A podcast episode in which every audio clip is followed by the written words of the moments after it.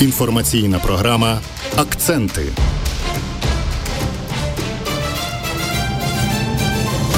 Системи ППО розгорне Польща біля українського кордону. На Львівщині світло вимикатимуть не всім. У Львові досі не знають, чи встановлюватимуть ялинку. Про це і не тільки детальніше вже за мить. Для безпеки Польща розмістить біля кордону з Україною системи протиповітряної оборони Патріот. Їх має надати Німеччина. Це щоб вберегти державу від російських ракет. Наразі не називають термінів, коли системи закриють ділянку. Водночас є загроза нового удару по Україні. Кремль домовляється про чергову партію іранських безпілотників, каже речник командування повітряних сил Юрій Ігнат. Залежить це від багатьох факторів. Передусім від бажання країн розгорнути це все. Ну явно, що це мова не йде там про тижні. Явно, що мова йде про місяці. Ну, Росія і сама сьогодні виробляє безпілотники в достатній кількості. Є і ударні розвідувальні БПЛА, які теж нам сьогодні дошкуляють. Нагадаю, Росія теж може збирати вбивчі ракети типу Іскандер. Держава-агресор запаслася чіпами ще до впровадження санкцій. Акценти.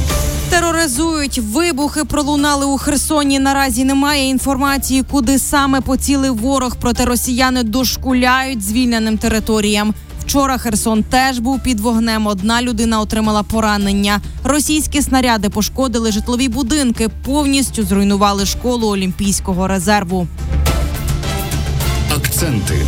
Проблеми зі світлом електрику на Львівщині вимикатимуть надалі, але людей просять поставитися з розумінням до ситуації. Про це написав керівник області Максим Козицький. Світло зникатиме вибірково. Якщо на лінії є об'єкти критичної інфраструктури, то скоріш за все струм там буде. Відповідно, пощастить людям, які живуть по сусідству. Нагадаю, у соцмережах скаржилися, що дехто без світла півдня, а в інших абонентів живлення не відключають.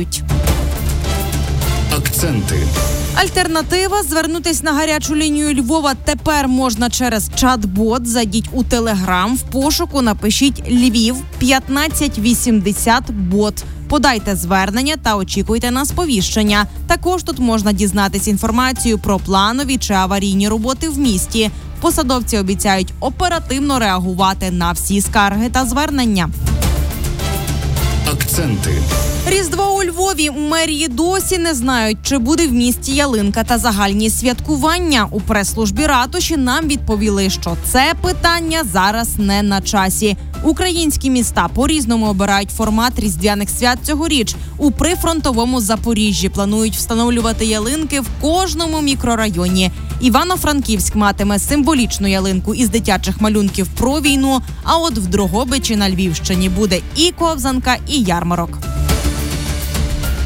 Це вся інформація. З вами була Оксана Тучак. Наступний випуск вже за годину.